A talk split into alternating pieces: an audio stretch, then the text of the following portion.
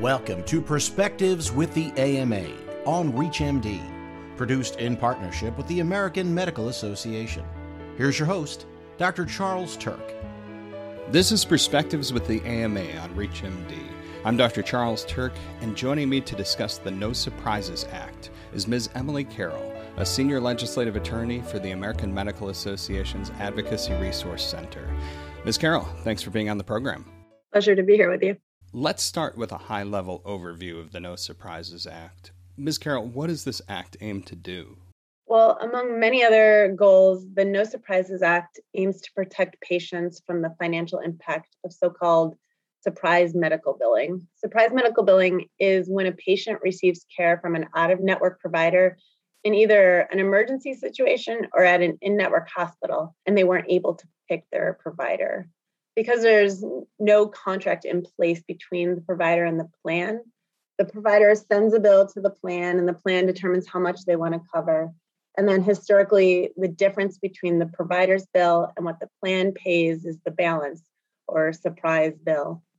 Under the No Surprises Act, the patient is no longer responsible for that balance, but only for cost sharing that would have been applicable if the provider and plan had a contract in place. The law requires that the plan pay the provider an amount determined by the plan, and then the provider may dispute that amount eventually to an independent dispute resolution process. This independent dispute resolution process is set up to be a baseball style arbitration process where each party submits their best offer and evidence supporting their offer as permitted by the statute. And the IDR entity or independent dispute resolution entity picks one of those offers the process is binding on both parties. And are there any other steps outlined in the Act to protect consumers from surprise medical bills?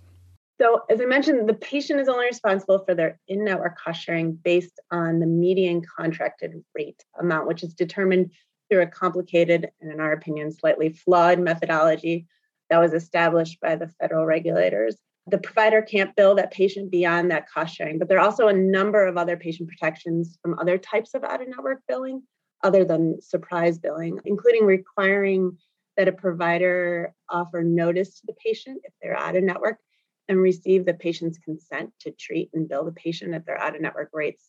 And there's a number of transparency requirements that allow patients to understand their financial responsibilities prior to the provision of care under the Act. Can you tell us about the current status of implementation for the No Surprises Act? Sure. Most of the major components of the law are in effect as of January 1st, 2022. The four departments responsible for implementing the NSA or the No Surprises Act the Departments of Health and Human Services, Treasurer, Labor, and the Office of Personnel Management have issued three separate regulations implementing the law. Two of those rules have been interim final rules, meaning that the rules are essentially effective without a requirement that the departments respond to public comment. Unfortunately, these two interim final rules implement some of the biggest components of the law and do so in a way that is concerning to physicians and other providers. For those just tuning in, you're listening to Perspectives with the AMA on ReachMD. I'm Dr. Charles Turck, and today I'm speaking with Ms. Emily Carroll about the No Surprises Act. Now, Ms. Carroll, you mentioned one or two of these before, but based on the regulations that have been implemented, what are some of the challenges we've encountered? Well, how much time do you have? There are a lot of challenges with implementation. Many we anticipated when the statute was passed. For example, the No Surprises Act tried to ensure that a lot of the comprehensive state laws that address surprise medical billing are not preempted by the federal law. So while we think this is a good thing, as many states have battled out really comprehensive state laws to prevent surprise medical billing, in as many as 14 states, we're bound to see continued confusion as physicians and other providers attempt to navigate two different surprise medical billing systems one for state regulated plans and one for federally regulated plans. But an unanticipated issue, and perhaps maybe the most concerning to physicians, is the way in which the departments are implementing provisions around that arbitration process that I talked about.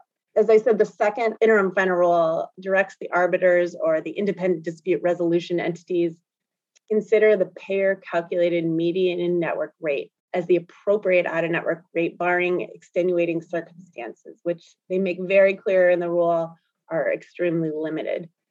This is despite Congress outlining a series of factors beyond the median and network rate that should influence an appropriate out of network rate and should be considered by the arbiters, such as the complexity of the case, the training of the provider, and so on. We at the AMA strongly disagree with the department's interpretation of the statute in this aspect and creating this sort of rebuttable presumption around the median network rate. And in fact, many members of Congress have written to the department stating that this is not what they intended when they wrote the law. There's a number of reasons why this interpretation is already proving to be incredibly problematic. The biggest being the impact that this scheme will have on the ability of physicians, especially independent practices, to get insurers to even come to the negotiating table and negotiate a fair contract with them. When Congress drafted this law, they recognized that when they were reducing the demands of patients and employers for in network care, they were also reducing a market force that pushed health insurers to negotiate fair contracts with physicians. While incredibly important from our perspective to remove patients from the middle, there was also an understanding that there needed to be an additional check on health plans to replace that disappearing market force. And Congress, in response, created a really meaningful arbitration process where parties could submit their offers and supporting evidence as to why their offer was appropriate and hopefully come to a fair payment rate. We actually, at the AMA, never really anticipated a high volume of claims going all the way through that dispute resolution process when the law was enacted, but we knew that the possibility of a physician successfully making a case for a fair out of network payment could help influence and ensure to come to the negotiating table in the first place. Unfortunately, in implementing the IDR process in a way that essentially predetermines the outcome below or at median contracted rates, that, that check negotiating incentives established by Congress has largely been stripped away. So we anticipate we're not only going to see insurers paying out of network providers much less in the coming years, but also significant and likely dramatic cuts to rates for network physicians as they negotiate contracts and are essentially forced to renegotiate current contracts under the sort of ceiling of the median in network rate. We're already seeing this play out this way in several states. And there's little doubt to us that depressed rates or termination of contracts will put additional financial strain on many practices, including independent and rural practices that are already working to make ends meet and pay their staff and regaining their footing over the last year or two of the pandemic. So, what are some of the ways that we can address some of the obstacles that you'd mentioned? So, the AMA is working really closely with state and specialty medical associations as well as outside partners to explore every opportunity to change the structure of how the IDR process is established and make it a more balanced process Additionally, we are advocating, as we have for many years, for stronger network adequacy requirements that'll help ensure that the changes in the No Surprises Act don't lead to those reductions in, in network care and, smaller networks. There's a lot of network regulations on the books out there, but they could be stronger and they certainly need to be enforced. We shouldn't have situations where there are, say, no in network emergency physicians or in network anesthesiologists available at all at an in network hospital, but plans are still being put to market with these deficiencies in place. Now, looking ahead to the future, Ms. Carroll, does this act do enough, or do we need to do more to protect patients from unanticipated medical bills? It's a great question. The patient protections in the No Surprises Act will do a lot of good for a lot of patients, and the AMA continues to strongly support those patient protections.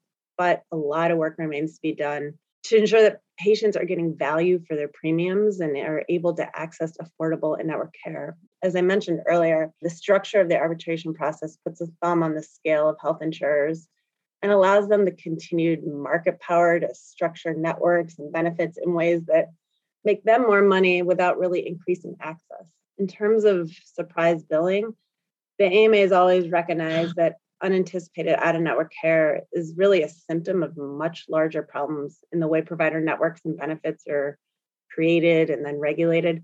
So I think as the No Surprises Act is implemented, it's critical that regulators address issues like network adequacy, health insurer competition, and ensure created barriers to medically necessary care.